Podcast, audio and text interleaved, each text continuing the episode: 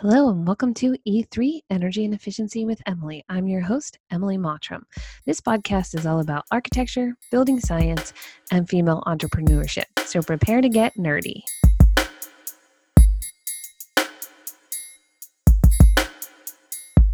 Welcome back to the podcast, Energy and Efficiency with Emily. Today we have Matt on, and he is a teacher, and I am going to let him tell you a little bit more about where he is, what he does, what his background is, and then we'll get into our discussion.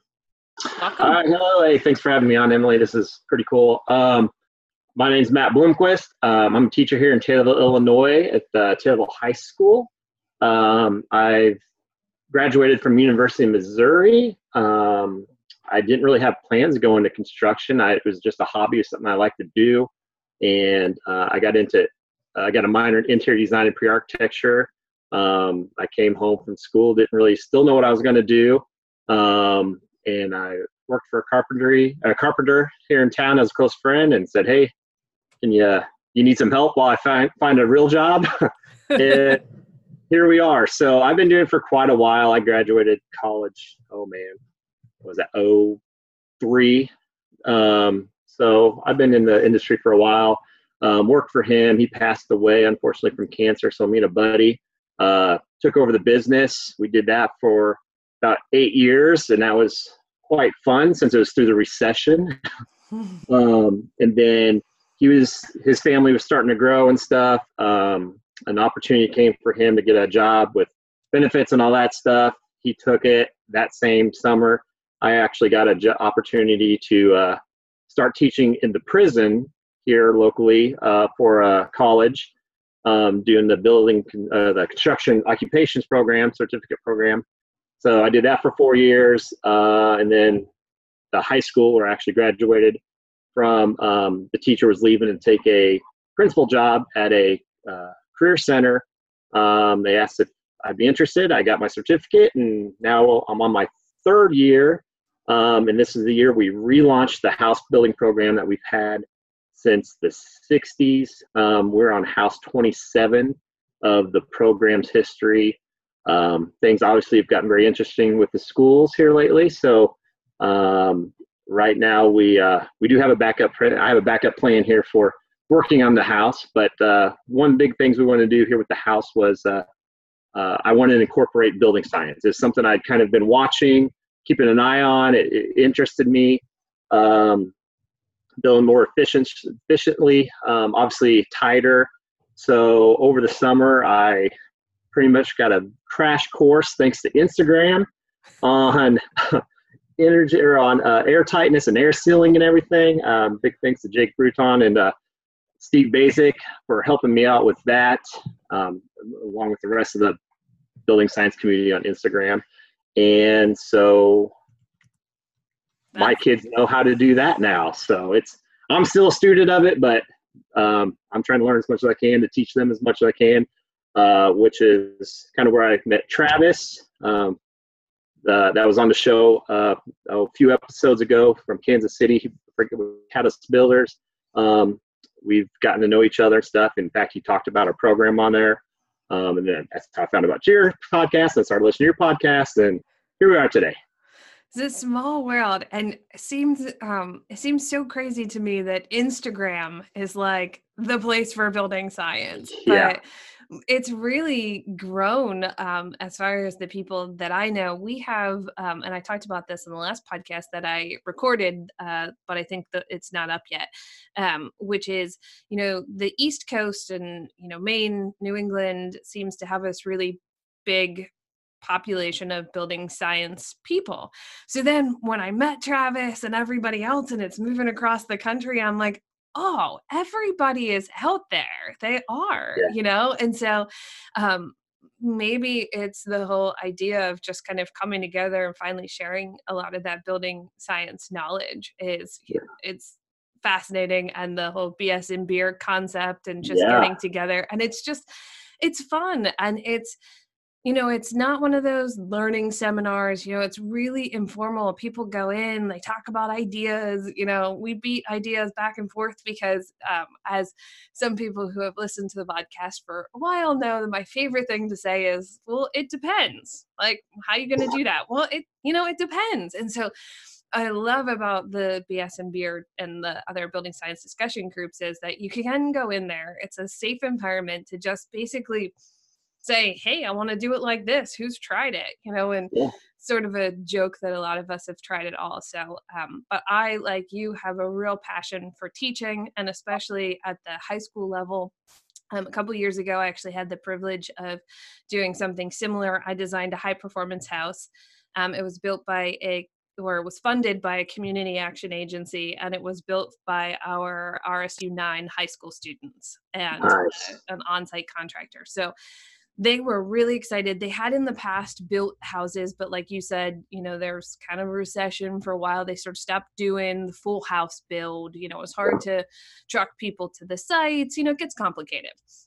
And so they had stopped doing it for a little bit. And when they got back into it, they were like, had building building sheds and still learning all the trade programs because part of the the trade uh, high school. But they were like, okay, we're gonna build this house, and it was so cool to see them just get into it you know to this to the next level. And um, it was for a client who who lived in an older home that needed to be replaced. So it was a home replacement project. So we actually built the house in the front yard of the existing house.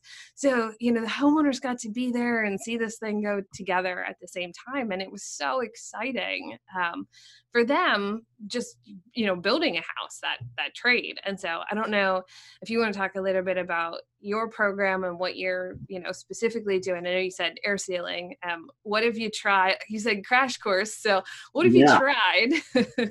So um, you know in fact we're building on a property here that uh, one of the realtors here in town donated to us because not this december last december December was it second, I think. Uh, we got hit directly by a big tornado. White, I mean it. Oh, it hit wow. us hard and hit us bad. Um, so uh, luckily, no deaths or anything, but still, the town areas of town are getting a major facelift. Um, so the realtor had a house on the property we're building. The tree fell down, took out half of it. It's an old house. Um, it, the lot. He's like, you know what? It's worth more to donate it um, and try to try to sell it and stuff. So um, community involvement here has been great with that. Um, so that's how we started as far as acquiring a lot. Um, then for the nice thing, I have very supportive administration. Um, they pretty much said, "Hey Matt, we're going to build a house. You want to you want to run the program, or we're bringing it back. You want to run it?" I'm like, "Yeah, great, that'd be awesome." Okay, go build a house. That's it. You know, everybody's like, "How'd you get them to? How'd you get them to be? You know, build the way you're building. I was like, I said, this is what we're doing. They said, okay. So, um, and then now this is where I was like, oh man, now I got to figure out how to do this. Now, but it just happened at this time. Um, I'm Fine Homebuilding, um, Steve Baczek's, um, passive house for, it was for electrical retired electrical engineer. And, you know, it was airtight. It was passive. It was net zero, um, probably net zero plus even. He charges his car with the solar panels from his house. I was like, man, that's awesome. So I got thinking, I was like, man, we probably can't do that, but we could do something like that direction. So I, and at this point, I was following Steve, I think, on Instagram. I just started kind of getting bigger on Instagram, like as far as following and see what was going on. Uh, same time, I saw an article in JLC by Jake Bruton, um, his air sealing techniques. And I was like, oh my God, that's super simple. It's literally acoustical caulk and tape. So mm-hmm. I was mm-hmm. like, I, I could, I could a do that, you know, as a carpenter. I mean, that's nothing out of normal procedures, you know, as far as any technical skills.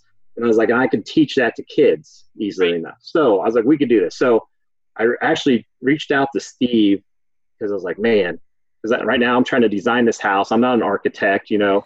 Um, and here in Taylorville, where we're at in Illinois, I mean, it's you can do whatever you want. like nobody's checking on you. Kind of, you know, like you get your permit, you get the plans. You know, it's it's you know. I know you're talking about on when you're talking with the, about the aerial barrier barrier. Um, you know how it's kind of like a wild west out there. You know, Maine. Yeah. You know, the coast and stuff. But you know, same thing here. I think I think it's like that all over the country, especially in these small rural towns. You know, you just all right, yeah. do whatever. Um, so you know, I reached out to Steve. Um, by the time we got connected, it was too late for him to be involved as far as designing and di- designing a house for us. But he, he, was nice enough. He said, "I love what you guys are doing." He goes, um, "I'll help you out however I can as far as advice, so you guys don't mess it up and mm-hmm. get it right." And um, like I said, by this time I found out who Jake Bruton was. He's down in Columbia, Missouri, which is where I went to school. So it's just three hour drive. So I called Jake. I said, "Hey, man," I introduced myself. I said, "I'd love to build how you're building, and I want to teach the kids how to do this." Of course, right. he was like, "Yeah, that'd be great." He's like, "This summer, at the end of the summer, he goes, come down. He goes, I'll have a couple projects that'll be perfect for you to see." So, uh, the week before school started, I drove down to Columbia, spent the day with him. He showed me all the details and framing and taping and all the really simple, basic building stuff that he does that gets these awesome um, performances, you know, um, blower door tests and everything. So uh, I was like, great, I can do this. So we come back, we start. Um, we, you know, I talked to those guys. I was like, you know, I'm going to put this all on Instagram, blah blah blah. He's like, great, you know, um, we'll follow along, and then we can help you out from there. And so, and which you know, that kind of grew. You know, I mean, I don't have, I think I'm just over a thousand followers, but somehow I got tied into the very best people on Instagram I think I could get into as far as the building science goes and in, in the teaching world too. Like I've run into some great um, shop and trade teachers as well that we shoot ideas off of. So I got very lucky in the niche I fell into on Instagram has been very helpful, very supportive. Um, and we you know, we started doing this, and Jake and Steve, I'd send them like drawings or 3D models real quick on SketchUp, like, hey, is this how this wall's supposed to go together? Blah blah blah. And, yeah, that's great. Do that or change this or whatever. They'd see a post and they'd DM me and be like, okay, next time do this, or you may want to go back and change that or whatever. So I was getting kind of instant feedback from these guys right away, which was great um, for me. You know, having kind of a uh, unofficial committee or whatever you want to call them support group sure. you know that i could get that kind of resource from. And so jake and travis came over um, here right after we got back from uh, christmas break. And we had the envelope of the house done. We had a few penetrations you know through the walls um, but nothing major. We still had to cut open recess lighting and um, a couple a few electrical things that go out and some plumbing that had to be vented out still. But uh, we did have the bathroom vents, and when we did our blower door test, uh, depressurized, we came out with 0.53. Pressurized was 0.73, so we averaged right there at 0.6. And this is the first time I've done it, first time the kids done it. So and it was nothing special. You know, now, you know, at the beginning it seems like such an overwhelming thing to build this tight house. And then at the end of it, you're like, well, that wasn't bad you know like so it, it's super easy to do i think. Uh, it does take a little bit more attention to detail um, but i mean if i can have 15 high school kids going gung-ho and control i think anybody could do it and i think that's kind of what my mission was to kind of prove that you know these or to verify i guess validate that what these guys were doing they're making it so simple that there's no more excuses not to do it. Um, we do have we did use a little bit of spray foam. Um, we didn't spray foam the whole walls. The only place we had spray foam was down in the box sills in our crawl space. Uh, we have it fully closed off, encapsulated. It'll be um, conditioned crawl space. Um, and then we used spray foam open cell above our top plates just because I didn't, I, I missed the detail for the raised heels for our attics. And we have a hip roof, and there are some places that the only way we could do it was spray foam. So that's the only place that we use spray foam. Um, I know Travis is really big on getting away from that and does a really good detailed job with uh, um, caulking and can foam and uh, rock wool and stuff. So we may try going towards that. Um, the house itself, the envelope, we used uh, the R6 zip panel uh, for thermal bridging and everything. So that that worked out really well. The zip system from Huber um, they've been real supportive with us. Rockwool is in our, that's what we use for R23 Comfortbatt. and our walls they donated to the project um, so they were very helpful with that and then it was just really the framing details we actually went east coast and we put strapping on the ceiling probably the only Probably house the only in house in the Taylorville, entire- maybe in illinois that has that, that some kind of You were like, all drop- these Northeast people, they strap everything. We're gonna try it. well, and I I had thought we should do this a long time ago because um what so when everybody started blowing cellulose into their attics here, the attics the ceilings started falling because all these houses were built, you know, I don't know, let's say 50s to the 80s.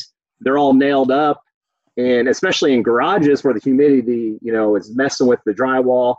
And um, I know three people alone when we had the business that they walked in their living room one day coming home and the whole ceiling and, insula- and insulation was laying in their living room kitchen. I just covered it all. So Oh, what a mess. yeah, oh yeah, and they're like, and, even the insurance company is like, I don't even know what to do about it. You know, like because it's nobody's fault really. Like you're insulating your house, so it's supposed to help, but um, so anytime we did like remodels inside, we go back and re-screw the drywall and the ceilings, and um, heck, we just had it put up in our attic at our house, and I've already seen some bulges in our in the garage, so we're gonna strap the garage ceiling over the drywall. It's already there, but you know we put it in here, and I we used it for the air sealing because we had the and Van Vantech on top of the top plate sticking over, so we could Mhm. air seal with our drywall.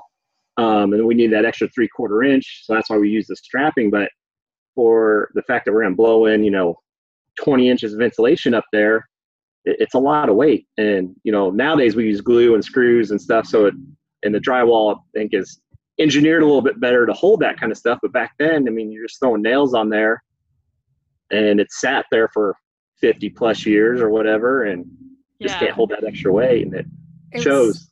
it's sort of the joke. Um, back in 2009, when the market was pretty bad, and I was doing a lot more energy consulting than I was design work, um, we would always say that when you're when you're blowing in cellulose in a house, that you always need three guys. You need the guy in the truck who's feeding the hopper. You need the guy with the hose, and you need the oh crap guy because uh, then things like that happen. You know, there's Yeah. an open wall cavity, the plaster comes down. Like, oops, we didn't notice there was a paper ceiling here. Like paper ceilings they don't hold anything you know Yeah. so it was um it's a really good thing you you hope you only make that mistake once before you're then like oh yeah okay right we got to double check this and we're looking for these things you know but um it wasn't something you thought about because fiberglass or rock wool doesn't weigh anything you know? Yeah. and so people are just blowing cellulose in everywhere and and they're not thinking about it. I think after a while the cellulose companies kind of started going around like oh let's just go take a look at this ceiling before we go up there or whatever. Yeah, but you know there was a there was a long period of time where it's sort of you you learn the hard way. Oh, yeah. so yeah, but I find that happens in a lot of building science. You know, like in the 70s, we didn't think about the fact that we made these really tight houses and then we didn't put any ventilation in them. And then we had sick building syndrome. And then people Mhm. are like, oh, building science is bad. And we're like, no, no, no, we're, we're going to ventilate. You know, and then people are like, oh, houses need to breathe. And I'm like, no, no, no, houses don't need to breathe. Like the people need to breathe.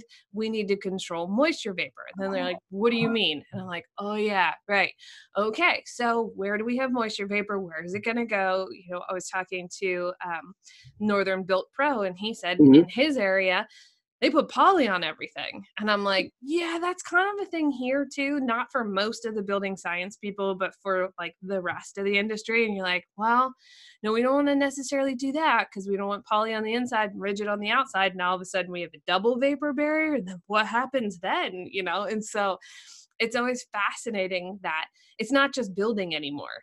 There's a Yeah. whole lot of science, which for those of us who kind of like building, it's just one more like, oh, that's cool, you know, Yeah. kind of moment. I mean, you hope it doesn't keep you up at night. You think, was that a good idea? What you know? and so, you know, I'm with Travis. A lot of us are kind of moving away from the whole spray foam thing. Mike Baines talks about it a lot. Um, I know um, at NESEA last year, they talked a lot about carbon offsetting and really kind of understanding our carbon footprints.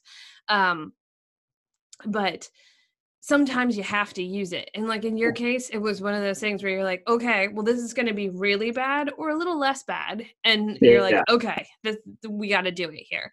It's the same in Maine. We got a lot of old rubble stone foundations. I don't know if you have a lot of that in your. Hard to be brick.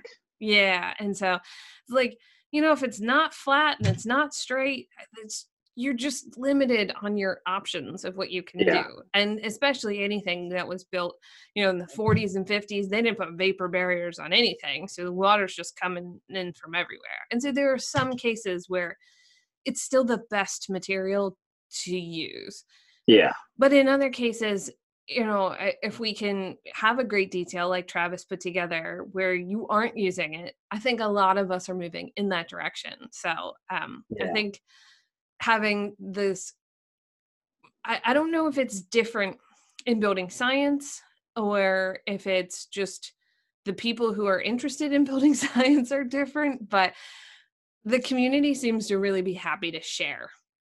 Oh yeah. And that's been one of the best things for, you know, me as an architect and and I say this to other people is I don't know everything. And half the time, I don't get to go to the job site to find out whether or not it was a good or bad detail. And usually you only hear about it when it was a bad idea, right? Yep. So um, I'm starting to get to the point where I'm working with a lot of really great contractors who will talk through everything. And we've created this whole integrated design process, which I think is one of the things I like the best about teaching and working with the kids is, you know, I teach a sustainable design class, um, and it's at a community college. So not all of them are kids. Some of them are are older adults who have been in the industry and have done other things, and they'll come in with ideas, and I'm like, well, I never thought of that. Like, yeah, well, we could try that. That might work, you know. And then other people come in, and I'm like, yeah, that seems like a cool idea when you draw it. But that guy on a ladder who's trying to stick the self adhesive, you know, WRB on the second story, like it's not as simple as it seems. You know, you put it on a panel in a factory and you tape them together, that's one thing. You're standing on like a two and a half story ladder trying to stick it to the side, totally different. so, um, so it's fun for me to sort of learn some of those details and be out in the field with some of these contractors who who have tried it um, and and done different things and i have one contractor that I work with, it's actually a female.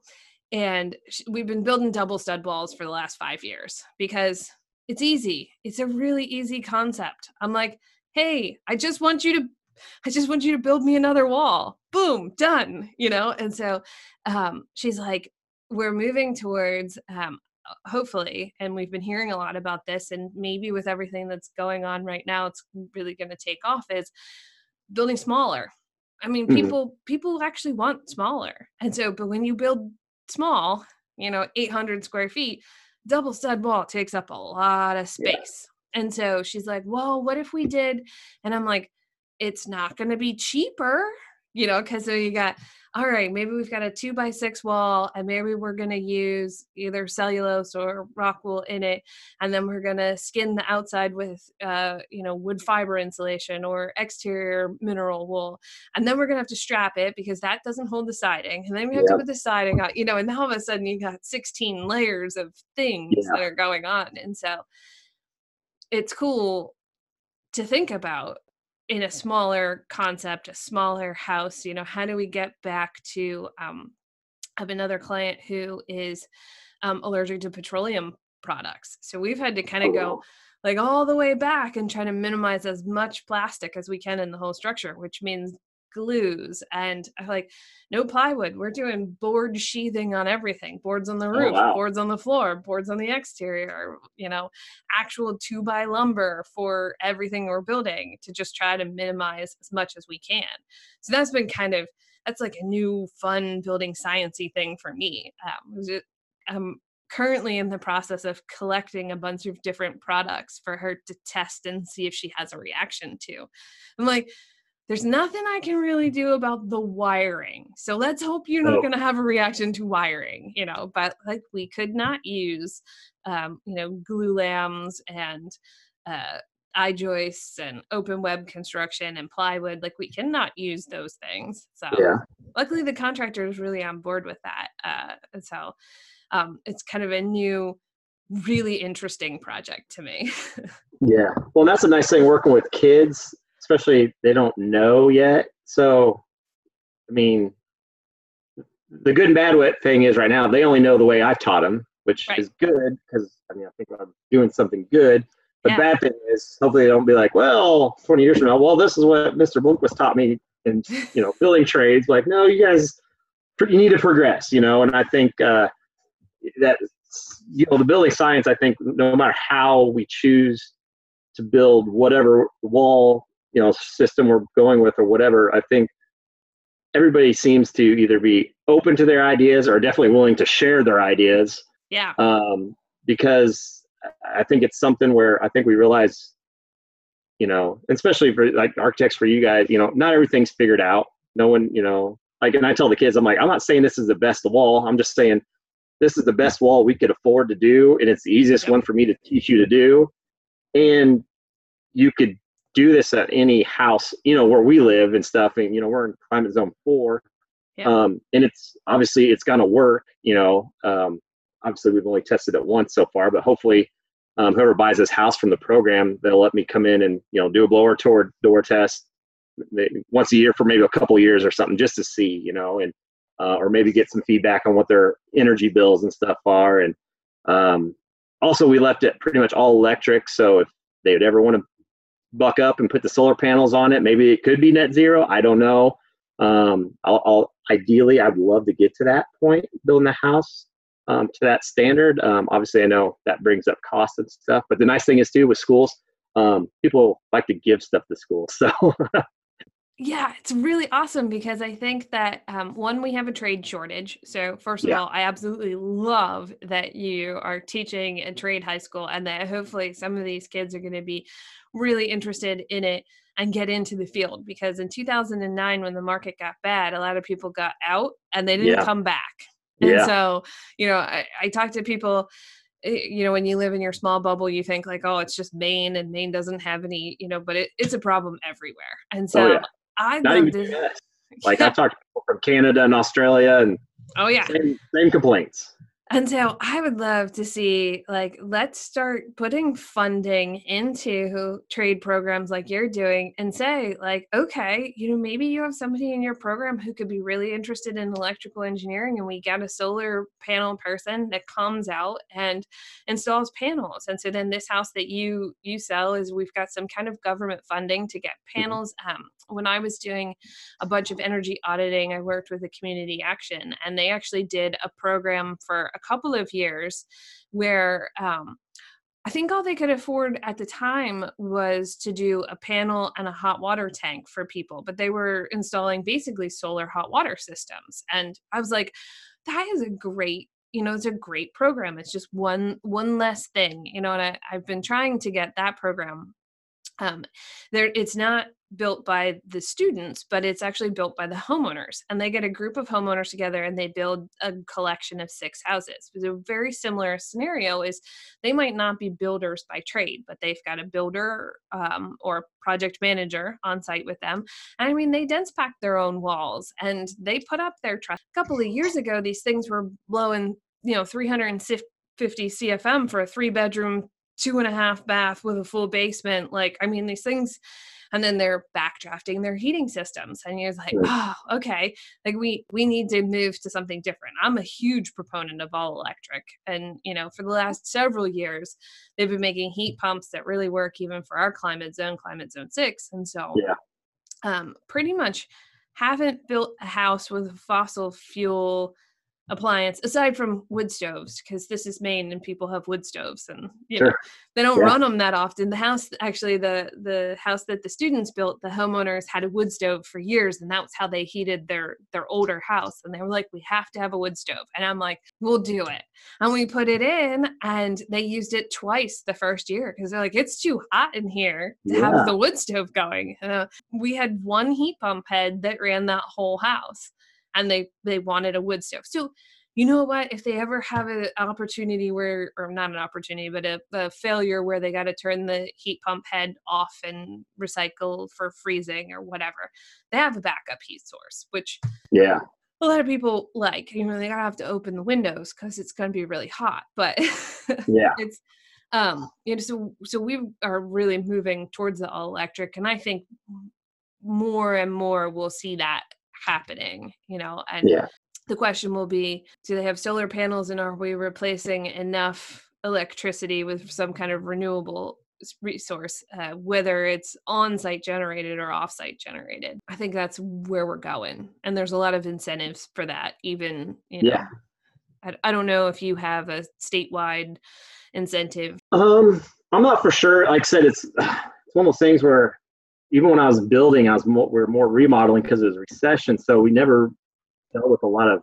I, in my career, I only got to build brand new house maybe three times. This has been like information overload on learning everything. And I just happen to also be take in a master's program at Western Carolina for building uh, construction management. And one of the classes I'm in right now, well, I'm in advanced materials and method and uh, sustainability and construction. And the two classes kind of go together not quite nicely. And I mean, this is like sustainability stuff I'm learning so much, like so much more. Like, and I mean, it's stuff I knew about, but just from being you know interested in you know in this kind of stuff but every day i read a chapter or every week i read a chapter and after i do a write-up and i'm just like man we should be doing that or we did not do that or you know this is what we got to do in the next house or but it's you know like for me it gets me excited some you know people you know on the business side people you know you're trying to get in get out and get paid and it's just like oh my god that's a headache why would i mess with it you know and but yeah, I think you know that's kind of what we wanted to do with this house was show you know even our local builders be like, look, we're not doing anything crazy. You know, we're we're reducing. Um, you know, hopefully reducing the use of fossil fuel. We didn't hook up any gas to the house. It's all electrical. Um, our hot water tank is going to be a heat pump water tank. Um, so hopefully, you know, it just runs off of that and won't even have to worry about using the extra electricity yep. for running that and stuff. And you know we built tight we did we did all this and it was super simple I, I i need at the end of the year try to do a price comparison to show you know compared to like building a house to code and stuff because i mean we use two by six walls so that's what everybody uses around here on 24 inch on center we've been doing that around here forever mm-hmm. um, you know obviously the sheeting you know going up to an uh, r6 panel that was a cost but uh, we got r6 out there that's a thermal bridge you know we took care of that our windows we used casement windows. They're triple glazed from Marvin. Um, and really, I mean, it wasn't. People need to spend a little bit more money on windows. like, yeah, you well, build this nice, you can build this nice wall assembly, even if it has good insulation. Then you throw these junk windows, leaky windows, and you're just like, well, that was useless. well, I mean, a lot of people in the building science world will tell you windows are kind of like the last thing, the bottom of the totem pole. But we've been um, we've been really lucky that there we have a, a, performance building supply here in in Maine, and he just carries better products. And one of the things that he carries is European triple pane windows. Oh yeah, and yeah. we put in Marvin double hung. I think Elevate is because they had to rebrand it, so I can never remember. But the wood yeah. interior windows, and we put that in the first um three of the five houses in our our solar subdivision that we did and although they're pretty because they're wood on the interior, uh, they're fairly leaky. The houses still perform with they still, you know, with panels on the roof are are pretty close. They're either net zero or pretty close to net zero, depending on the number of panels that the individual homeowners decided to put on their roofs. Um, but then we rebuilt we, we designed them as prototype houses we rebuilt the first house again and we we went with these european windows and i mean it is night and day how yeah. how different this house performs.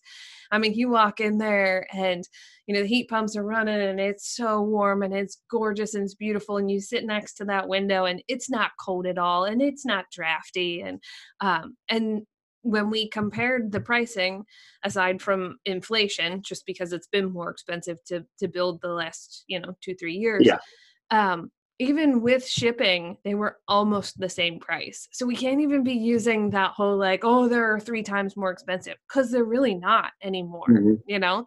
And in in Europe, it's actually more expensive for you to get a double hung usually than it is to get a triple because that's just they make their glass there that's what they do it's how you know it's how they've been building for so long and so we'll get there i think eventually yeah i agree um and so we strategically instead of saying like oh we'll use cheaper windows we're usually like let's really think about where we're going to put the windows and we'll just sure. put less in you know like yeah. this r10 window and my r35 wall like oh, if I just have more R35 wall, I can make up for, you know, the the R10 window. Um, and that's sort of how we took that approach. And it's also how I approach my sustainable design class. And and one of the things that I really like that you're doing with the students is yes, you're teaching them that this is how we're going to do it today. But hopefully what you're actually teaching them is let's just think about this a little bit you know like oh that's not that's not quite the same as how you would have always built it you know it's a, mm-hmm. in, in our class we go through i teach them heat loss calculations like here's your standard code built wall whatever this is what's in our wall you know so you're going through and you're like here's your sheetrock here's your studs you know go through and they say okay now go out and research high performance wall systems come back you know and tell them where to go you know go check out buildingscience.com and go to green building advisor and go you know follow these people on instagram see yeah. who's doing what right? Come back to me with a wall system that you like and and we'll say that that's how you're going to move forward with your project for the semester.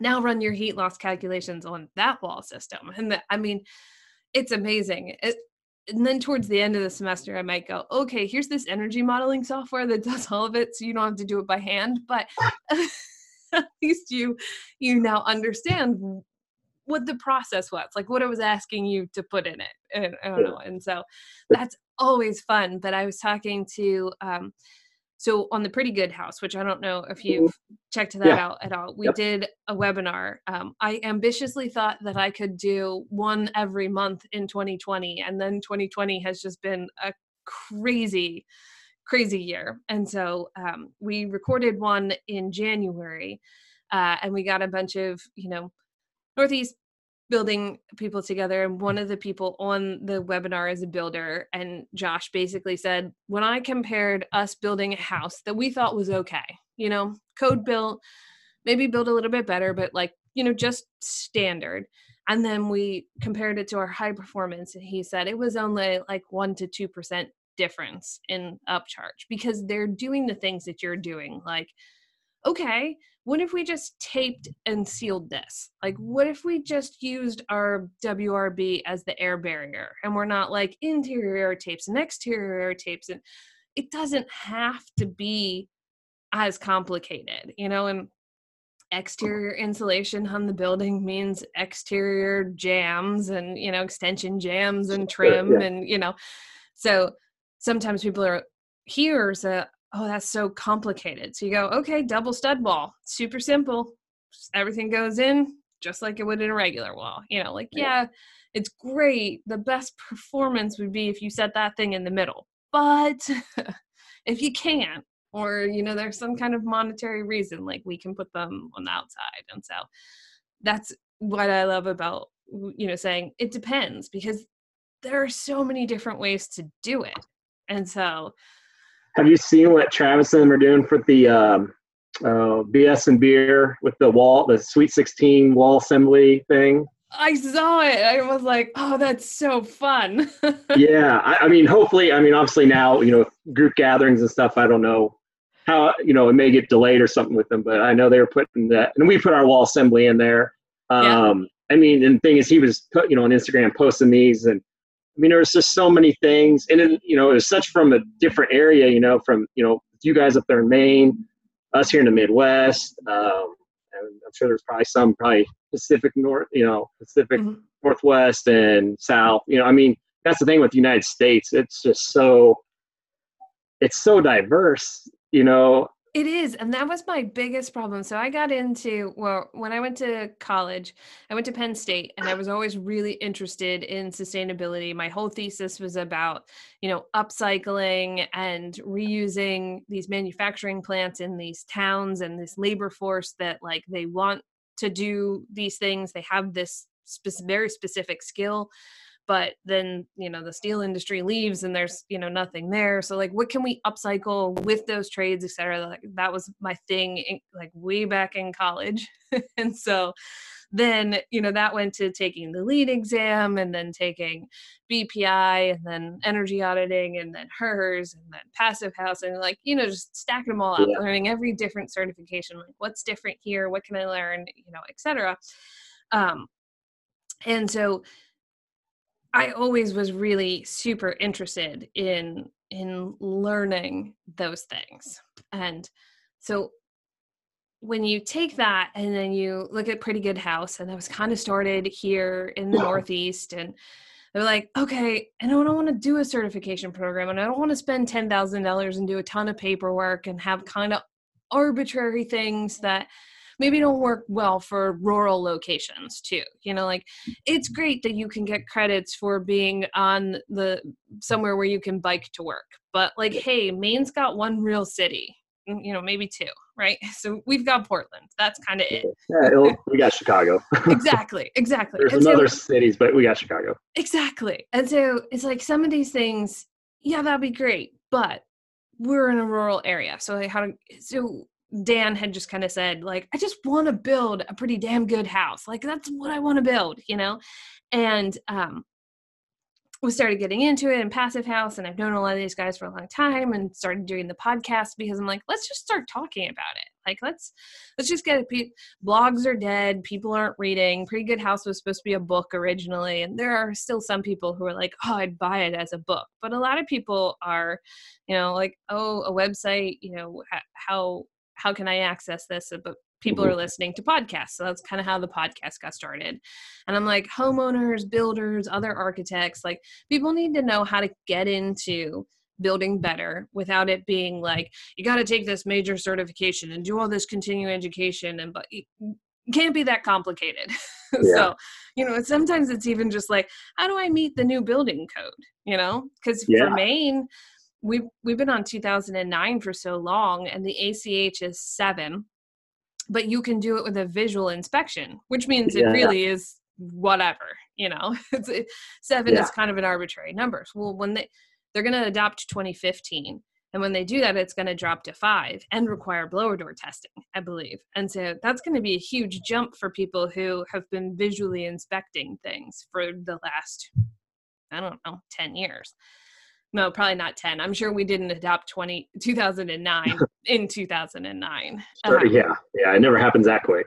Yeah and so i got into doing the podcast and then you know through mike meeting different people and then travis and then you guys and it was really important to me um, my husband and i went to florida in october and i'm like man what we do in maine you would never do in florida. Like well, okay, you know, so I just started talking to people all over the country then because that was what was so frustrating um, back before it was easy to get triple pane windows is the US manufacturers of windows were all making the same window for everywhere in the United States. And I'm like, yeah. that doesn't work. Like, we don't want I mean, in some cases we want low E glass, but like we want a really high solar heat gain so we can use that in the winter time to absorb heat. But in Florida, you would never want that. You yeah. want to try to keep as much heat out and and then nobody's talking about moisture. And so I talked to to Betty a couple weeks ago and she's like, Florida's kind of like a swamp. we're just we're just trying to keep all the water out. I'm like, oh man like we're trying not to push it into our wall systems and we're conscious of it in february when maybe the interior humidity is a little higher than it should be and it's really cold and really dry outside but they're just like a reverse swimming pool all the time you just can't treat structures the same way we're talking um, to lance in colorado he's like we don't use a lot of natural materials in the exterior of our building because they just get baked. We have 300 days of sunlight. And I'm like, oh, yeah. I mean, Maine gets a decent amount of sun, it's great for solar, but we don't get 300 days of just pounding, you know, close to the sun, beaten exterior. And we have a lot of wood, so we use a lot of wood.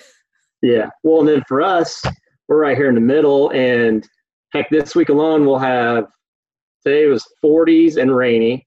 We got 60s and rainy. We got 30s, maybe rain. and then by the weekend I think we got 50s and sunny. And i mean that's all in seven days. So yeah. what do you do right? Like you're like i don't know. Interior vapor barrier no vapor barrier all of it? Yeah. like yeah we get we get it all. Like we're so it's you know and then you know go north in illinois to chicago and then you're on lake michigan and well that just adds a whole nother right. element to the factor compared to the rest of the state or even different areas of chicago if you're not right on the lake. And so it's yeah, it's I mean, yeah, you're right. You can't can't build one window or one product or whatever, you know, that is gonna fit us all because yeah. they can drive three hours and it changes. So Yeah, so I'm a huge proponent of panelized construction. I think that that's going to be really great, but I like the idea of micro factories that are localized to climate zones because, you know, what you'd build first of all you don't want to build something over there that you're trucking all the way across the country but at the same time you know one of the biggest disservices from you know buying a house plan online because people are like oh i want to save money i'm just going to buy a house plan not everybody can afford an architect not everybody needs an architect i mean the sears roebuck houses were beautiful. Yeah. You could buy one of those out of a catalog. They send you a whole kit and it'd be like Lincoln logs and you put it together. Yeah. Um, I'd love to see that come back. In fact, I'm like, oh, this is Maine. Maybe we need like an LL Bean cabin or something, you know, something fun, 800 square feet, panelized construction, come super insulated, like,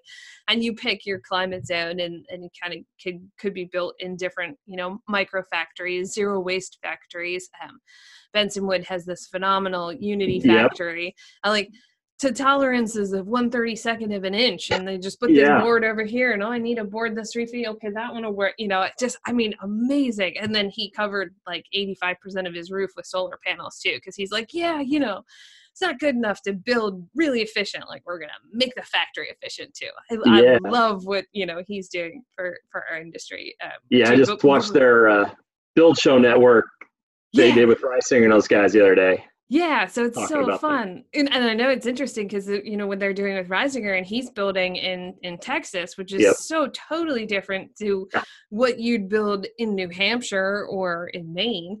Um, but so I love this idea of these panelization kits of parts that would come that could be set up where people um, sort of the joke where this is my building envelope and you can do whatever you want on the inside. You know, we're we're we stop kind of giving everybody the opportunity to make changes in our building structure like building structure as building scientists or people you know is we're going to just build this better because that's what you deserve yeah. and then with whatever money you have left you can do you know make it pretty and it doesn't it doesn't have to be passive house you know it doesn't have to be a certified project but it should be built better i mean yeah. we should just like you said you know you, you have high school students that built a building shell that blew a point five, you know, point six air change. Like it doesn't have to be hard.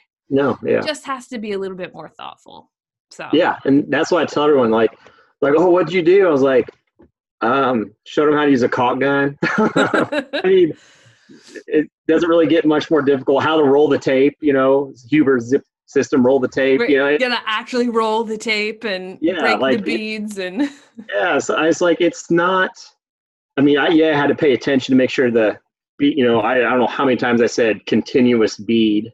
Yeah. of caulk and explain what continuous really means, but it's building science. It's not rocket science. exactly. you know, exactly. it can be that simple. Like, and I mean, obviously, building science. Like, you know, you you can go down the rabbit hole as far as you want to go. You know, Absolutely. but uh, you know, like some for me, the goal was it's got to be simple, it's got to be teachable, repeatable. You know. Yep. I mean, I guess a good business model. You know, uh, you know, be able to teach them, repeat it, and keep on going, and and hopefully, and now the kids understand. You know, you know, we talked about okay, why we air sealing. You know, air brings in obviously cold air, warm air, whatever. Mm-hmm. But what's it bring with? You know, they understand it brings in moisture and stuff. And even though if they don't understand completely about vapor or if they can't explain what a Pascal or anything is, they know that we, we showed them when Travis um, and Jake were here. We had the smoke machine in there from Jake, and we had to air out the smoke after or the fog machine. So we did. Travis and I did a little experiment. We opened up our casement window, which is about five foot tall, and then we watched the um, reading on the gauge for the blower door test. and we opened it up until it got to three. So you know, code's three. That window, a five foot tall window, was open two inches. So building two code, I, I was telling all our teachers this. I was I was bragging about the program to our teachers. We try to share all the good things that we do with the school, and I was explaining what this point, you know, point five means, you know, in terms of what your house is doing. And I said, here's code is three. If you go and open a five foot window two inches and just leave it open, that's what your house is doing at code. Like, yeah. And how many people are gonna be like, oh yeah, yeah, that's fine. Let's I'm gonna leave my window open while the heat's running two inches. Nobody and like you know, as teachers, we're always trying to find ways. Well, a for me just to understand it. um, sure. But as teachers, you know, we got to make it even simpler for the kids, or you know, or whoever. It could be adults too. Like, you know, your students to understand and put it into real world that, that they can understand visually or whatever. Compare it to you know, but by you know, you tell someone. I mean, as parents now, you know, my parents did to us. We do to our kids now shut the door you're letting the heat out you know like we're not air conditioning the outside. And as soon as I tell uh, you know the teachers that yeah, if you leave the window open, a pretty good sized window open two inches, and your houses are probably in the teens, built right. back in whatever, you know, you might as well just take a window out of your house and call it good. You know, it's so you know when when we were able to show that, and that was really kind of clever on Travis's part. Be like, hey, let's let's see what it is. So we just cranked it open. Once we saw it hit three, and we're like, oh man, that's that's code you know like that's that's rough and you know and like i said you know that's 20 what 2018 code is three for illinois so you know if you're up there at five seven nine whatever holy moly that's what happens with every crack, every gap, every light fixture you put through the ceiling, plumbing penetration, every dryer vent, whatever, you know, yeah. trying to explain that to them. When we do heat loss calculations in our class, my favorite thing to do is um, I don't know if you guys have attic hatches, but we usually have an attic hatch is to show uh, you know, a three two by three attic hatch, which is code, you know, so it's it's six square feet of the ceiling, and they're always very poorly insulated or not mm-hmm. insulated at all. And it's yeah. like, okay, let's do heat loss calculations with six square feet with no insulation on it. And we'll just do code everywhere else. And they're always fascinated that that six square feet of uninsulated space uses almost as much as the rest of the ceiling. You know, oh, it's like, yeah. there's so much so we we do things like that in our classes too is like oh the, you know this is your number and divided by this and this is a five foot window. If you, have a five foot window in your house that's just open all the time you, you start using things that they can visualize or i think it's like every 100 cfm is a quarter size hole. So you start just like laying out the quarters you're like oh this is how many quarter size holes you have you know mm. and they're they're not all just big holes obviously through the house there are gaps and cracks and whatever yeah. but it's something a little bit easier for you know homeowners and students to visualize then you know like when you get talking sometimes in my sustainable design class i'll get talking because i'm super nerdy and i fully admit it and i'll be talking some kind of building science and you, you just see it kind of like glass over like all of a sudden they're not paying attention anymore. Oh yeah. like, oh i lost you. Bring it back in emily.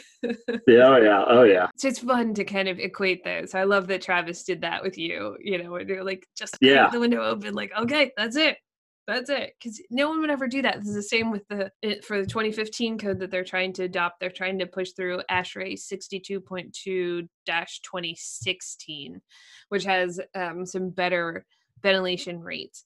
Because in the old code, if you had a window in your bathroom, that could count as like ventilation.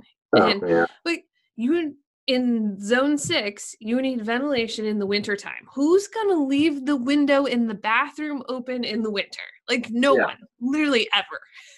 Like yeah. maybe you like it cold to sleep and you left your bedroom window open a crack, but you sure didn't leave the bathroom window open. yeah.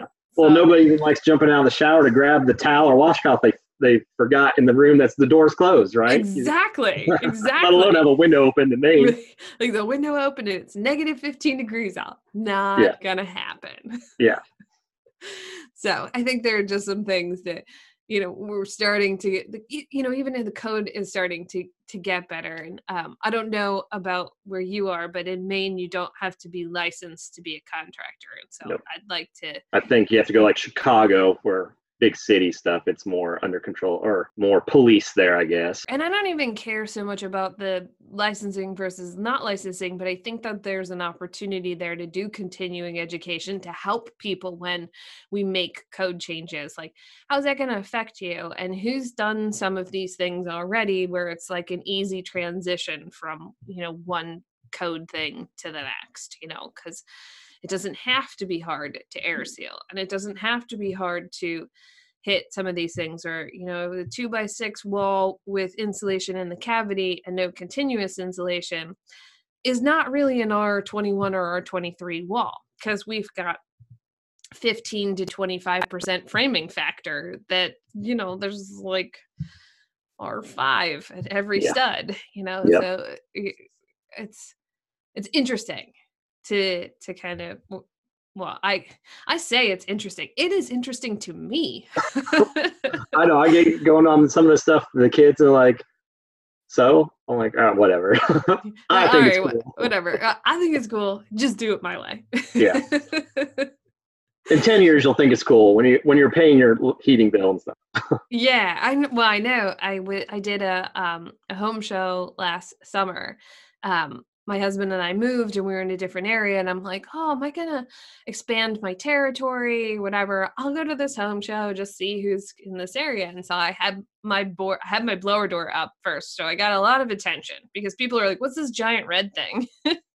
um, but then next to it, I had a little sign that I wrote on, and every day I had a different, uh, you know, had a different plan and you know shown, and I was like, costs eleven dollars a month to live in this house, and I so many people stopped to talk to me because of that. They're like, wait, it only costs $11? I'm like, yeah, there are 20 solar panels on the roof and everything else is all electric. So mm-hmm. literally, it is whatever the power company wants to charge you to be connected to the grid. Because we still heat with number two fuel oil yeah, pretty. I say that. Yeah. yeah, uh, which is kind of one of those weird things that all the Midwest people are like, "What is that?" yeah, ours is natural gas or propane here. Yeah, so we don't have a lot of natural gas, just in Portland and Bangor. Everywhere else pretty much has um, number two fuel oil, propane, um, which is crazy expensive, goes up and down all the time. So it just seems like a silly thing, and electric. So I think that's part of the reason why we keep pushing towards all electric is, you know, it's something that's pretty easy and at least we know with solar panels we can offset whatever that yeah. is. Um, yeah well that's the other thing too you know we build this house a certain way and then we sell it and the home homeowner buys it and then i don't know what they're going to do how they're going to live you know do do they have teenage daughters that are going to take showers for an hour or do they is it just uh, empty nesters that are just going to chill out and be home you know be here in the winter and go to florida in the summer like i you know who knows like how you know how many solar panels is even going to take to be net zero? Like, you know, could my family? I got a big family. You know, we got six kids, so it it take a lot. You know, especially when it comes to heat and water and stuff. And but you know, my parents, nobody lives there except them. So right, and that is exactly what what I was talking with uh, Northern Built Pro. Um, about with Randy about was you know he does a lot of energy auditing and does a lot of yeah. that stuff and um you can't control what the occupant of the house is going to do. And so we often as architects and builders will build for you know the the footprint of the house. So we'll say like yeah. okay we got three bedrooms. We're going to assume that's four people. We're going to provide ventilation for four people. But you know you have six kids. They probably don't all have their own bedroom. So there's not four people you know there's there's two in each bedroom you know? Yeah. and so um but the same with occupants like i don't know if you're going to leave all the lights on. Yeah i can put in all led lights but i can't control how long you leave them on or turn them off or um, in the first zero energy house that i built um, with my contractor friend patrice she actually lived in it because we wanted to test it. So we built it she lived in it for two years we tested we monitored everything you know checked out what we did. Um, and her kids at the time i think were 9 and 11 so like it was a struggle to get them to take a bath, you know. Now they're teenagers and they're taking a half an hour shower, but like at the time it was a struggle to get them to take a bath and they played outside all the time and the windows were always open. Like it was so cheap to live in that house because they just they were never in the house. They were out and exploring you know now they're teenagers and they've got their phones and their video games and they they still both really love to be outside which is great that's a you know a her parenting thing but yeah.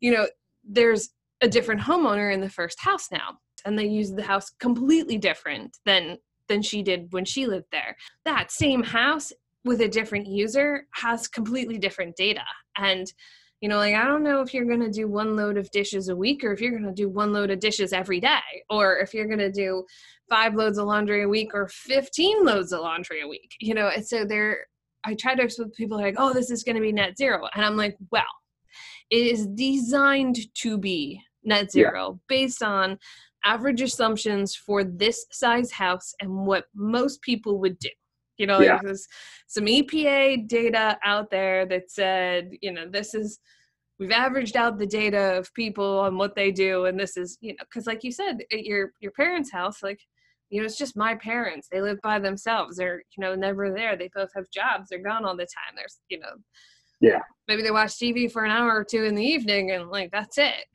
so unless the dog's leaving the lights on at home. I mean, yeah, nobody's exactly. home. you got to leave the radio and the lights on for yeah. the dog and the TV, and you know that is always a question that seems to come up. Like, oh, net zero, what does that mean? And I'm like, well. depends on the definition the program do you actually want it to be net zero do you want just my take on you know i'm a HERS rater so i can do the energy model that says you'll produce everything you need to cover it based on average some you know you can get really really detailed like the WUFI Passive and the PHPP if you're doing a passive house like has very detailed inputs um, and you can do that in a lot of the energy programs like i can put in your specific refrigerator and whatever i still don't know what you're going to do so yeah. I think you should write that into your contract when you sell this house that they have to allow you to to monitor it. Uh, maybe you can do it remotely. We are putting um, I forget what it's called, but we are putting the thing on there that goes on the electrical panel we are putting that on there. In our solar subdivision, the same solar installer has done the installation on all of them, and the system that he uses works on Wi Fi. So I can actually log in, I can see all of their production data wow, that's cool. on each individual house. So that's uh, so that's really fun. He uses Enphase. And Enphase, if you have a Wi Fi connection, you can just log in and see each of the each of the houses. So that's been a lot of fun. It's been really interesting because we have south facing front face and south facing rear face houses and the road runs in, in between and it's really interesting to see depending on where they're located on the in the subdivision how well they do for energy performance and like i said i'm not an architect i'm not a designer and stuff but i had to for this house i actually had to draw it up and everything and um i mean we're in town so you know, it, it, the lot is what it is. It's not like I'm out in the countryside where I can turn it and face it or whatever. And it, even then, I didn't.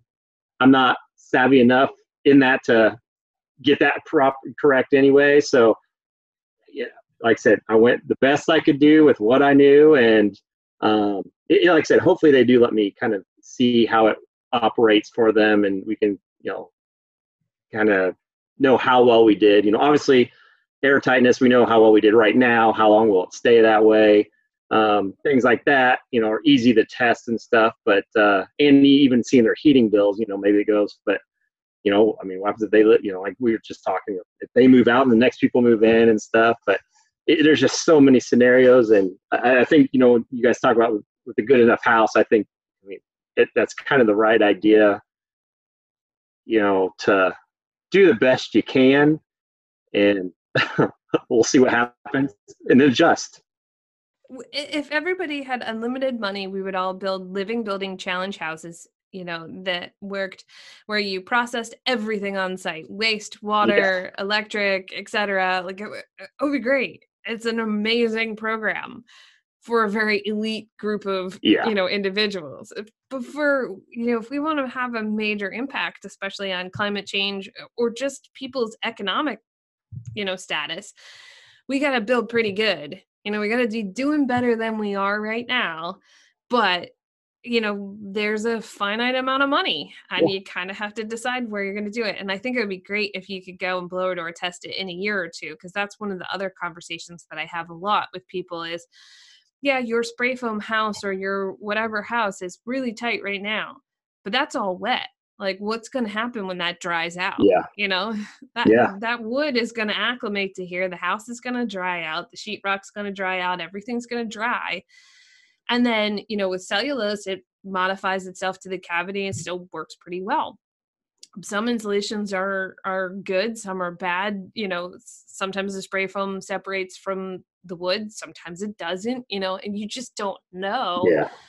And there's not a lot of follow up and commissioning of the systems that's the other thing for us is ventilation and mm-hmm. commissioning of the ventilation systems like we're building down to 0.5 0.6 like you need to provide mechanical ventilation but we don't always have somebody who comes and balances the system to make sure that you're getting it where you wanted it to be Yeah. Yeah. This. I mean, this will be the first time I write an owner's manual for a house. Like, yeah um, because I mean, it's it'll be brand new because we will have an ERV in ours, obviously, and stuff, and hmm you know, air makeup air for the oven for the range hood, and yep I mean, so it's all kind of new to me, and obviously, you'll, you know, here, here's who you should contact to service this. Don't call me, but, um, but yeah, I mean, I don't know. It's fun learning all this. It's fun teaching kids. Uh, you know, it's, it's like every class in every school. You got your five kids that are totally into it. You got your five kids that are like whatever. You got the other kids who are just here because they'd rather be on the job site than at the school building, and then you got five that have no clue what's going on. You know, so it's yeah it's it's just like any good class i Yeah. taught um in the construct i taught energy auditing to the construction department at the technical college as well uh for a couple of years and Uh, the first thing I said when I walked into class the first day, I was like, if you think this class is going to be an easy class and you just took it because you thought I was going to be an easy instructor, you should probably drop this class and take a different class now. yeah. Oh, I had But You're still going to have those people who are just like, oh, I showed up to take this class because it was going to be easy. And then you have the other people who are like, this is the coolest thing ever. And there's the whole spectrum in between. yeah. Well, when it started getting cold and rainy days and stuff, when we were still outside, I had kids tell me, "Ah, "I think I'm gonna go to college." Like, you can do that. That's that's Oh, time yeah, to figure this do that. stuff out. You know, it's it, this is part of it, or become a really good finish carpenter, carpenter, and always work inside, or you know, or yeah, be an electrician Yeah. or plumber. heating you know, cooling guy. You know, like Yeah, that that's definitely true. I I feel bad. Um, the students that built the house that we had here, um, we had an unusually snowy winter that year until they got all of the, like you said, people like to donate stuff, which Yeah. is wonderful. So they got all of the stuff that was donated. They got all their funding sources together. It was later in the season than they expected, and I think they spent like half of their project time shoveling, shoveling the roof, shoveling to get to it, shoveling you know, it actually felt really bad because they put the foundation in and then it snowed and then they had to shovel all the snow out of the foundation because they Oh. didn't cap it. It was like, oh man, man, whoops. yeah, So like, welcome to Maine. Welcome Yeah. to working outside. It's like it was sort of the joke that we didn't build in the wintertime, but you know, with panelization and the years that we've had, we've just been building all year for the last couple of years. See, and when I was at the prison, we uh, the prisoners and I, we would do habitat houses and Mhm. for local counties and stuff, and that's how we did it. We panelized them, and Yep. shoot, we knock out. I mean, we just did the walls, interior and exterior, and it's just sheeted walls and stuff. But we would knock those things out. By the time we got the plans, we'd build the wall parts in the shop, go out to the Sally Port, frame these things up, stand it up, check it, make sure it was all good, stack it back up, and the truck come. It'd take us three days to do a whole. I think they're about the smallest house was maybe 1,100 square feet. The biggest one was probably like 1,600 square feet, and that was with they were two stories. So we do the first floor, and we had knocked those things out. And I've and I've been playing with the idea of doing panelization here, um, especially now that now it's kind of one of those things like, oh, I just you know did a normal stick frame house, and it was you know we did this well. All right, what's the next challenge? So whether you know, and like I said, the Bensonwood's um, Yep. um, webinar they did with Risinger and those guys. Um, you know, it got me thinking about even more. And I, I got a good buddy who's a big time construction manager. Um, so it's most commercial and almost all that's panelized. Um, and he was talking about, you know, about this and we, you know, toyed with the idea of doing it. Um, and so I think it's something that I'll start looking into just because we do have a big open shed at the school that we could build inside that shed. So the weather wouldn't matter. And then we could come out here and, you know, stand up the walls and stuff. I mean, framing went pretty quick because we had, you know, 15 kids in a classroom. So you could spread out and, you know, they, they could frame pretty well and stuff. They, so that went quick. But the idea that we could just have it stood up um, and then start working on the roof, because for us, the roof is what took the longest. A is our hip roof. So it had, had Yep. pieces. And B, you know, people are comfortable working on trusses and roof, you know, that we can throw sheeting down. I mean, heck, you know, back in the day when we were doing it, we could throw sheeting down in a day and have the whole house on, no problem. Well, for Right. us, I mean, that took some doing. And not only for the kids, not really for sure. I had to be up there helping. So you got five kids up on the roof, and you got the other 10 kids hoping they're doing what they're supposed to be doing and not other stuff. Right. And so, you know, it, uh, the panelization intrigues me still. And I would not be surprised if that's probably the next thing we try to tackle. And, and or even, I mean, because then you got, I mean, you got SIP panels and everything. Like, I, I I don't know if stick frame will ever be obsolete by any means, but it's just some sites when you can't get cranes or booms in or whatever. But Yeah. the panelization, I just, I, there's just so much control over it. I think it just makes so much sense. And like I said, we would in three days at the prison, we would knock these walls out. We'd send them off. They leave on a truck, usually on a Thursday. The volunteers would show up on a Friday, and they were setting trusses and had it all sheeted in by Sunday with a bunch of volunteers and you know a handful of professionals. So it's know, almost getting silly not to. Maybe I don't know. Yeah, no, I think it is too. And, you know, there are pros and cons to doing it. So we've been doing panelization for a while now, and some of them go, you know, better than others. And a lot of that has to do with the site conditions and, Yeah, you know, the condition of the foundation when you're putting it on there and the, you know, first floor deck. And you're getting these panels from Bensonwood that have a tolerance of 132nd of an inch. Yeah. But that doesn't account for, like, well, your foundation's probably not to a tolerance of 132nd of an inch. So you got to make that first part fit right. And then everything else goes together really good. Um and you know we've had just open wall cavities and those are great because you know you can make a couple of adjustments in the field especially if you're doing a double stud wall and they're not connected together because you're just like you know wiggle it around a little bit and it's it's pretty simple. But you think about it as there's pretty much nothing that you can get for the inside of your house that didn't come from a factory somewhere? But we're still stick framing the outside Mm. and that part is actually some of the most important parts Yeah. you know?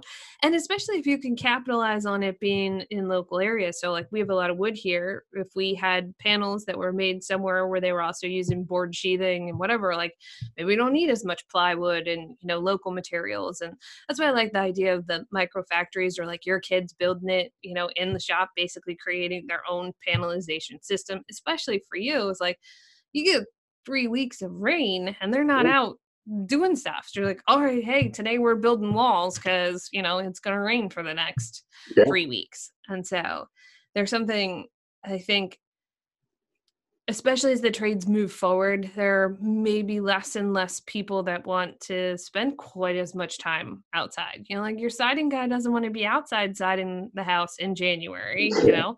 And so um also with panelization and, and you said you had watched the Bensonwood thing it's like they have hydraulic lifts for everything Yeah. so i mean you can be old you can be female you can be short you can be i mean you can be anything as like because it's not a whole lot of work like it it's a skill you still need Yeah. to have a skill it's not as simple you gotta learn how to use it but like it's not quite as labor intensive on the physical hard labor because i think that was also part of the reason why a lot of people didn't get back into building is you know you have 40 50 you don't want to be carrying sheets of plywood up onto the roof every you know hanging sheetrock over your head and you know that so i think there are going to be some ways that panelization is going to help and i mean they've been doing it in europe for years I don't Yeah. like why are we behind on this like they- Yeah. you know we- Yeah. I mean, they, they've been just saying, like, nah, you got to build better houses, and here's how we'll help you do that, and here's the panelization, and then take it and make the inside what, like, we're not losing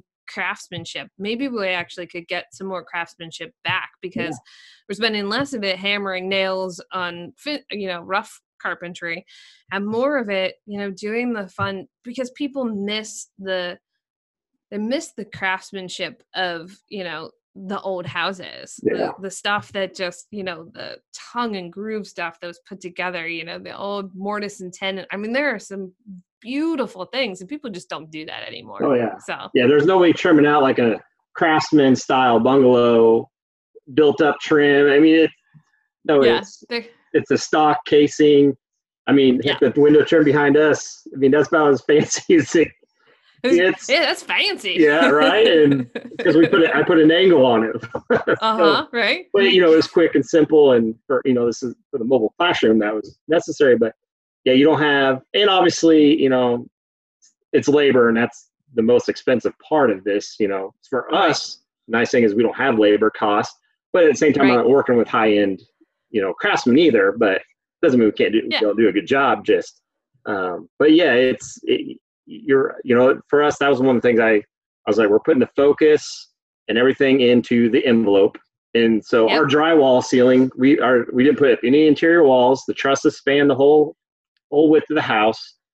So technically, somebody could come in to our house, rip out every single interior wall, change everything, patch up a few holes from piping, plumbing, or electrical in the drywall, and theor- and have a completely different layout yeah, put a whole new layout, have a whole new house. But theoretically, the envelope would, could be practically untouched. So they could, you know, so it's still a, you know, under code house built, you know. So, it, you know, it's, and, and the thing is with framing inside that wall like that, it really wasn't that difficult. So that's why I was like, you know what, the panels, panelizing the outside walls, leave the interior walls alone. We'll frame them when we get it, you know, inside the house or under a roof. And it, so it's, I'm very intrigued. I, I- I think it's, uh, you know, and seeing how, because my first thought was, well, how are they getting these houses so tight being panelized? Because you got panels. So every time something's connecting, you know, it's not like a stick frame where you know the sheeting can just be continuous um, at the seams. But now, you know, because I remember when we were doing those habitat houses, it was like, man, if that wall wasn't perfect or something was like, God, that could be a huge gap. But then again, I mean, now, I mean, got gaskets and caulking. I mean, and tape. Yeah, the- so I, the- I would feel comfortable to be able to seam that up even now. So Yeah, I mean the Bensonwood double bead gaskets where their panels go Yeah. together are awesome, and then they put them together, then they tape the seam in between the two. I mean, like the extra, like every layer on top of that, Yeah. you know, or like you have an open, um, open framed system, which we did. Um, we have a framer that frames open walls, and um, he would put the the fully adhered WRB on each panel section, and then he'd leave us a foot of gap like on the so then you just peeled back that extra piece and you'd overlap those pieces Oh, yeah. together and so then it was like all right all of a sudden you know that continuous air barrier is still a continuous air barrier so it was really it was really cool some of the innovative ways that you're like oh okay right all he had to do was leave an extra six inches or 12 inches or whatever and then when they put those panels together you pull the flap out you seal it to the bottom part and boom you're done. Yeah. it's like oh yeah okay. And so there are some you know really interesting ways to do that and SIGA Fentrim sticks to literally everything I mean just like everything. But you know so there there's some simple things you know and tapes and caulking gun is you know it's not rocket science like you said like it's just it's pretty simple so um but I think that panelization is really maybe where we should go. It might take longer to get there. There's still a lot of people who are, you know, doing really good work with craftsmanship and building these, you know, high performance houses that are saying like that won't save me that much time. But then you get to talking to them and they're basically doing their own panelization on site, you know, like, yeah, oh, you we built this whole gable end wall system and everything before we put it up and then like we had the truss or we had the lull there we had the crane there and we just lifted the whole gable end i was like so you panelized it Yeah. you just did it on site yeah. I you mean, know so even when we built garages, we always frame that whole gable end all the way up because you get that Yeah. pinch point, and it was always a it was always a pain in the butt to try to deal with that. And right so we, uh, yeah, I, I've been doing the gable ends for for a while now, and then um, the uh, so you know panelizing it just I don't know it, it just and really what when we build the walls and we stick frame them what is it other than a huge panel like You know, yeah. As soon as you throw the sheeting Right. and stuff on there, it's a panel, right? So All right. And, what's any like, you- different? you didn't build it up, right? You probably laid it down and then you stood it up, and it's basically the same thing. Yeah. So yeah, and so and that's another thing with the double stud wall is it's just two walls. Yeah, like you know, you, you could even build only the exterior structural section. And then build your interior walls, you know, in the house once you're there. You know, if you kind of change anything, you know, build that in the factory. Don't build that in the factory. Like you could Yeah. kind of pick and choose the parts that you that you do um but it's great when you can get that all closed in and then like you put a little heat in there it doesn't matter if it's january Yeah. like everybody's happy because it's warm we had a we had a wood stove in um like an old wood stove in one of our houses that we were just using as temporary heat for sheetrock and everything. And I show up one day and it's January, half the windows are open, sheetrocker's wearing shorts, and he's like, "It is so hot in here," you know. It's just- it's just it was tight and it was insulated with cellulose and double stud walls and it, it was it was hot in there. Oh yeah, we got an electric temporary heater inside, um, and the kids will come in and so we've it's been a little bit warmer, 50s and stuff, and we I mean it's been staying. There's no insulation in the attic yet, um, and I mean it's been staying seven low 70s in there, pretty comfortable. Um, Yep. It definitely dried things out, um, we which was good because when we were working on the roof, we got a bunch of rain and it just saturated that floor. Um, Yeah. AdvanTech, I mean it got it pretty wet, but man, it dried it out, and then the kids would be working on the walls, and they'd see like a stud twisted or bowed out. I bet we probably replaced about seven studs because they went out, and but it was like, hey, you know what? It's a good thing that happened right now because it's going to do that behind that see it. drywall, and then you got Yeah. all kinds of problems of cracks and stuff. So, um, Yep. but yeah, it's the kids will go and they'll try cranking open the windows and stuff. I'm like, guys, quit opening the windows because it's humid outside. Like, just turn off the heater. It, will be fine. You know, like it'll, it'll level Yeah. out as far as temperature. It'll cool down in here. Yeah, but Take your take your sweatshirt off. Yeah. I was like, so I have to give him the lesson on, hey, you remember with how me humidity goes wet goes to dry and da da da. Like, you know, let's just keep it keep everything's kind of acclimated right now. It's it's the same. Let's leave it alone. And um, but yeah, and that, that's the thing with it being so tight, we don't lose a lot of heat. Yeah, we don't have insulation in the in the attic yet, but it's it's, just not seeping out. You know, it's it's, Right. it's staying in there. In fact, like I said, when we with Jake when we had that fog machine, it took us forever to get the To fog all out of the. I think we in fact we turned the blower door on I was gonna say, you probably turn the blower Yeah, door on and and suck sucked it all it out, the other just- way. so we could kind of get it cleared out of there and stuff to do the video and stuff with them. But um, Yeah. yeah, it's I don't know. It's it's going really well with the kids. I'm super excited. The way we're going to handle this Corona thing is uh, um, I had some seniors from last year that really wanted to do this, but obviously we didn't have the program yet, so we're not allowed to let the students back here and stuff. There's you know where there says the school shut down, you know liability, but um, those kid those guys can actually come back and they're they're off. That You know they were in trade school or college or working, and so Mhm. they're kind of not doing anything. So um, I got a few of the uh, guys that would be really good. They're going to come and help and work on the house and stuff while we're gone. Because um, right now, if we stay on schedule, we can have it ready to sell by the end of the school year here and stuff. So um, those guys that didn't get a build last year are going to get a help out here and stuff. So they're really excited. And um, so this week we'll be finishing drywall and getting ready for painting. And hopefully, if the kids get to come back here at the end of the month, um, flooring and cabinets will start. And so we're getting there.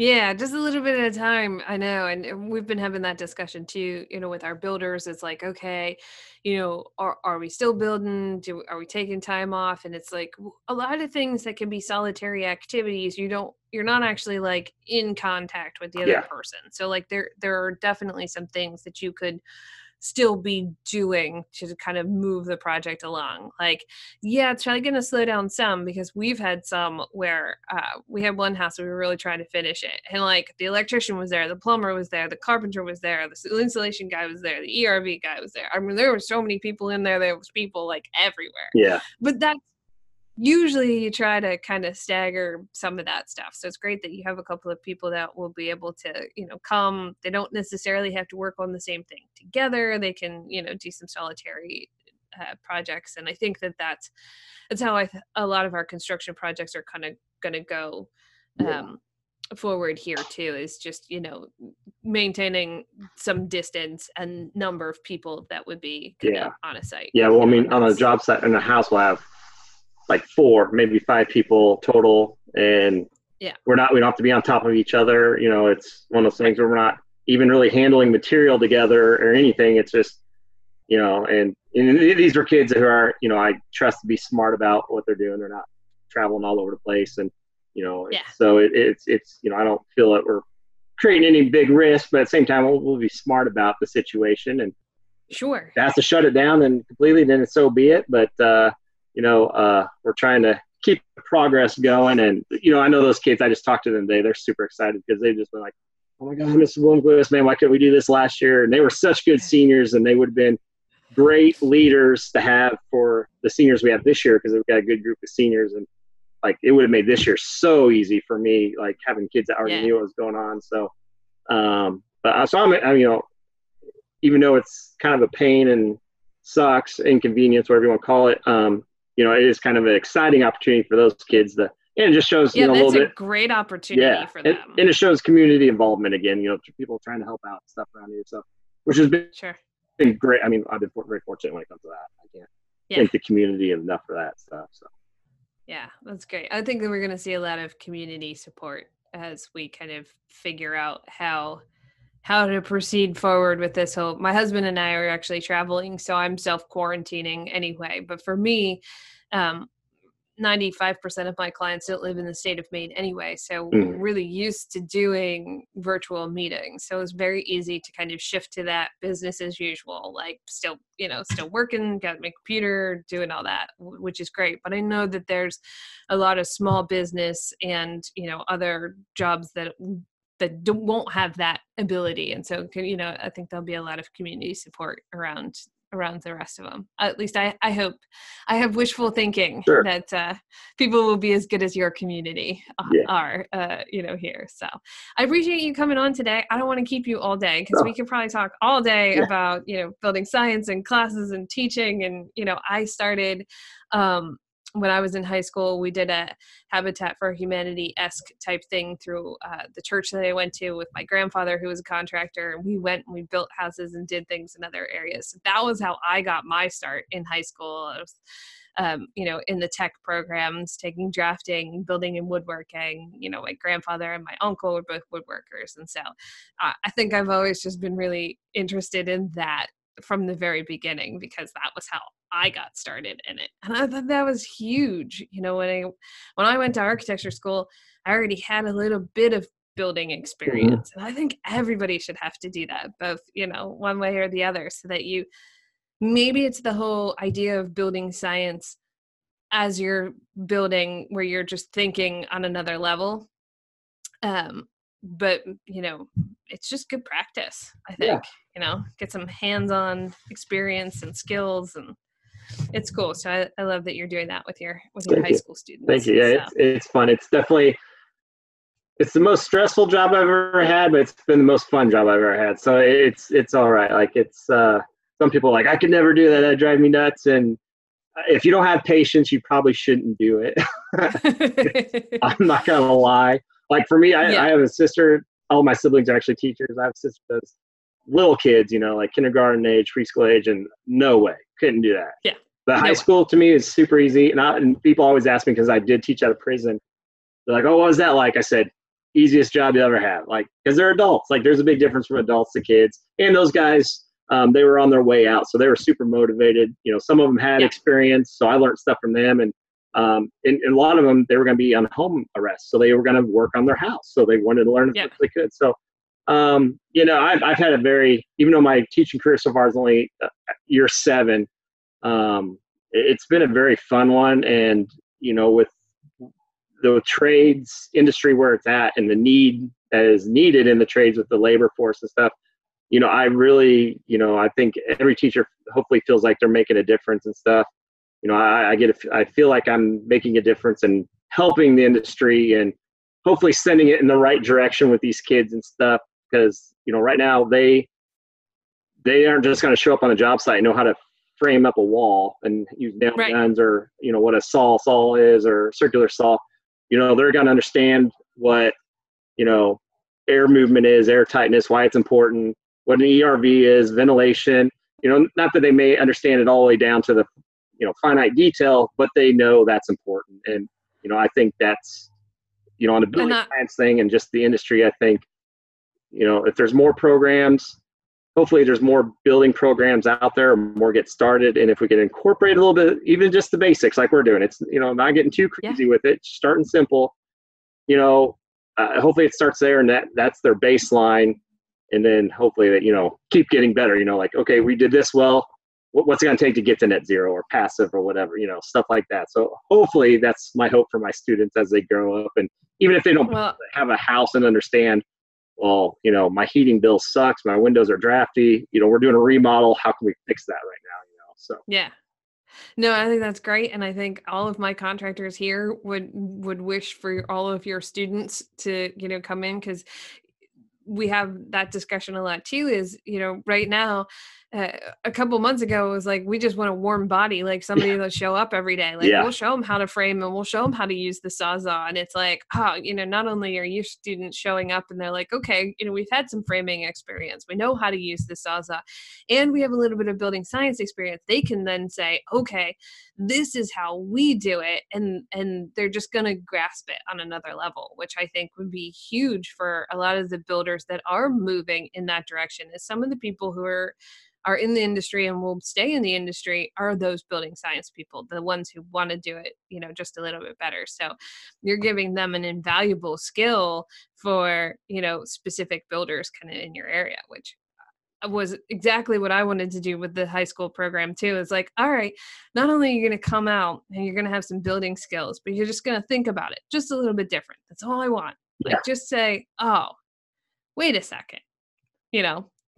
And so it's awesome. I, I appreciate you, you know, sharing what you're doing, Thank and hopefully, we'll. Um, I have another high school here in um, in Portland, I believe. Um, and the director reached out to me. He's like, Hey, I'm having my students design net zero houses, and we want to build these things and we want to take it to the city of Portland and we want to say, This is what we think you should be doing. Will you come in and talk to our students? And so, you know, some of these trade schools I think are starting to to get, you know, a lot of interest in it, you know? And so hopefully people will listen to this and they'll hear it and they'll be like, hey, that guy there, he's doing it. Why can't we do it? Sure, yeah, and that's yeah, and and thing is, I'm always open to talk because I mean, I'm not saying we're doing it perfect, but it's been fun to get connected with not only the builders and stuff and the building science people, but the other teachers. Man, I I mean, every night on the in, Instagram, there's probably a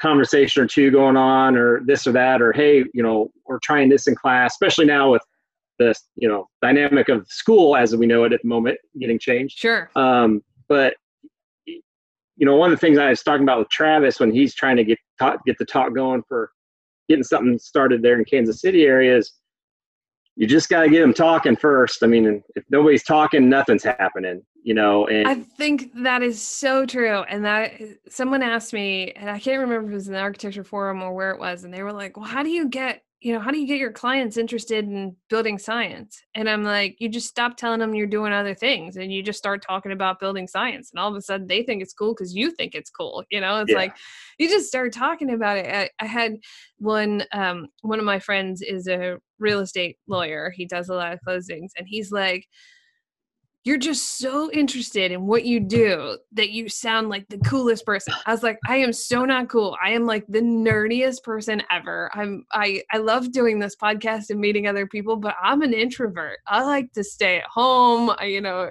I like to do all those things.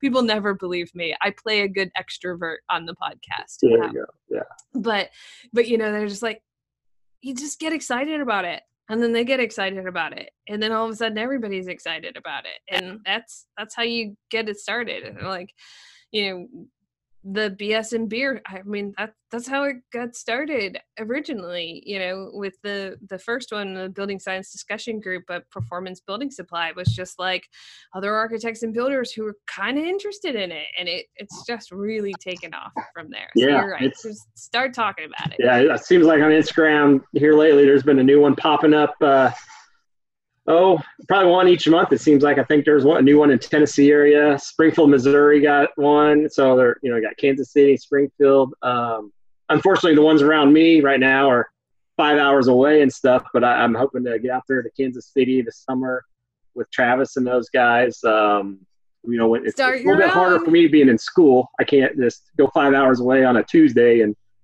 get no no you got to start your own because that one that's the other thing that comes up a lot in my um in my class my sustainable design class is uh the instructor or the the head of the department is like you know everybody in the field like how do we get them to all come in? I was like how about we just get our students to come to one of our discussion groups and then you'll have exposure to 20 30 people you know that they mm-hmm. so so start one you know you'll start by they'll come out of the woodwork so just show up. I i talked to um the AeroBarrier gentleman and he did say when he shared it that he's like he decided he was going to start a bs and beer in his area and it's like it's all it takes. Yeah. you know all of a sudden everybody will be everybody will be talking about it. Well it starts with that beer there. I think that's what gets a lot of the trades guys in I think it does, and there's nothing wrong with that. No, nothing wrong with having a talk over some drinks. yeah, you come in, we'll talk a little building science, uh, have a beer. I think that also, you know, like Mike does his at the brewery, you know, uh, and so um, I think sometimes then maybe you get some other people who were just there for some other reason who will join in. You know, yeah. honestly his discussion group and the one in Portland are both like an hour, an hour and a half away from me. So every time I want to go, I, you know, but it's so much fun that I almost always go if I can make it. Yeah. Well, so. I told Travis and those guys, I'll, you know, this summer I can make the trip over to Kansas. I got a lot of friends in Kansas City from going to school in Missouri. So, um, make a yeah. When you're off this summer, you have to go yeah. down and, and join them, and, and that'll be well, a lot of fun. And then Travis, they just put together, um, was it the Midwest Building Science um, symposium, some, oh, what the heck was the last word? One of those smart scientific words I can't think of right now. But anyways, it, it, it, gathering, you know, bringing in, you know, big thing. And uh, I think they got Huberwood to help out with it and Rockwool and stuff. And I think they just got another sponsor. So, I mean, he, those guys are doing some awesome things. Like, and they are. And they he's are. really passionate, and he's got, you know, and like I said, I'm really fortunate that um, Jake Bruton and um, Steve Baczek invited us over to Columbia and brought some of the students to there, and Risinger and those guys were there. So I got connected all these guys I was following Instagram, and you know the students got to meet those guys and talk. And they got you know Steve was doing like this thing uh, or a presentation to the kids that was just you know talking about wall assemblies and stuff. So when we did our blower door test, you know, some of the kids that were there were kind of excited. They started seeing that number go low, low. You know, it, it was getting smaller, you know they were getting excited because they they could see it, they could understand it stuff. So, um, yeah, you know, like I said, they're over there in Missouri.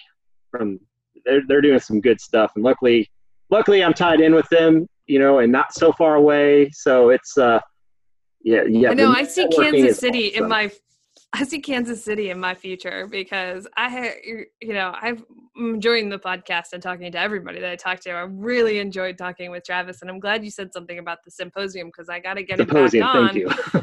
Because I promised him that when he was on the last time that he could come on and talk about the symposium for when they're going to do that. And I was like, oh yeah, I got to get you back on and let's talk more building science. Yeah. And you know, everybody I think that I've talked to has just been so humble, and it's great, you know, that that these guys that you're like, oh man, they've been doing this for a long time. They're never gonna be like, well, yeah, we'll come right up. We'll run the blower door. We'll do all that. Yeah. So, you know, it's just we're all just kind of really excited about it. And so unfortunately it's still a little new, which building science shouldn't be new, but it's a little new. Yeah. and so, you know, it's still a lot of people kind of it, it hasn't become second nature yet, but uh, a lot of us would like it to be that. Oh yeah, yeah, I'm yeah, I'm I'm fortunate those guys kind of let me be a little brother around those guys, and it's been great. And I mean, and granted, I, I, you know, I see it now. At first, I was a little uh, shocked over it, but you know, I, as a teacher, sometimes, I mean, you feel like you know, you hope you're always doing something important, but you know, getting feedback from those guys and they're so excited about what we're doing um, makes me feel good. Makes me even more motivated to do my job and stuff. So, and to keep going. Like I said, what's the next challenge? You know, okay, once this house is done, well, what are we going to do that okay, how are we going to do it better? How's it going to be tighter? How's it going to be built faster? How's it, what, you know, how the kid's going to learn more, you know, so it's, it's fun for me. So I appreciate the support from all you guys and being on, you know, on your podcast and stuff. This is pretty cool. And I remember when Travis messaged me, uh, he actually said Naperville instead of Taylorville. And he's like, "Oh my God, Matt, I'm so sorry." I go, "It's all right." Uh, Taylorville, Illinois is Naperville's a suburb of Chicago. I was like, "It's okay." And then I got thinking, I was like, and then I was, you know, I was listening to your podcast and you guys are talking about working with the high school kids. I was like, you know what? I'll, I'll, you should come on yeah, here. And what you're like, doing is fantastic and it's so important. And the fact that you're really excited about it makes it just that much better. Awesome. So, um, anyway, uh, you got probably kids at home and things to do as we work out all this stuff. So thank you so much for coming on. Hey, we'll have you pleasure. on again. I'd love to hear um, all about the house once you finish it and, you know, hear how it goes. Uh, and we can even do um, a little, uh, we can record a little video if you have a couple of pictures or something and we can sure. know, show it to, to people and put it up. So absolutely. Thank you so much for talking with me today. I love what you're doing. Thanks, so Emily. Thank really you. Appreciate it. This was a long one, but I couldn't be more proud of what Matt is doing with his class, his students, and getting young people excited about the trades. So I hope you listened all the way to the end, and I hope that you enjoy the bonus podcast this week with one of Matt's students. You all know that I'm a big proponent of getting more females into the trade industry, whether it's architecture or building or any of the other trades.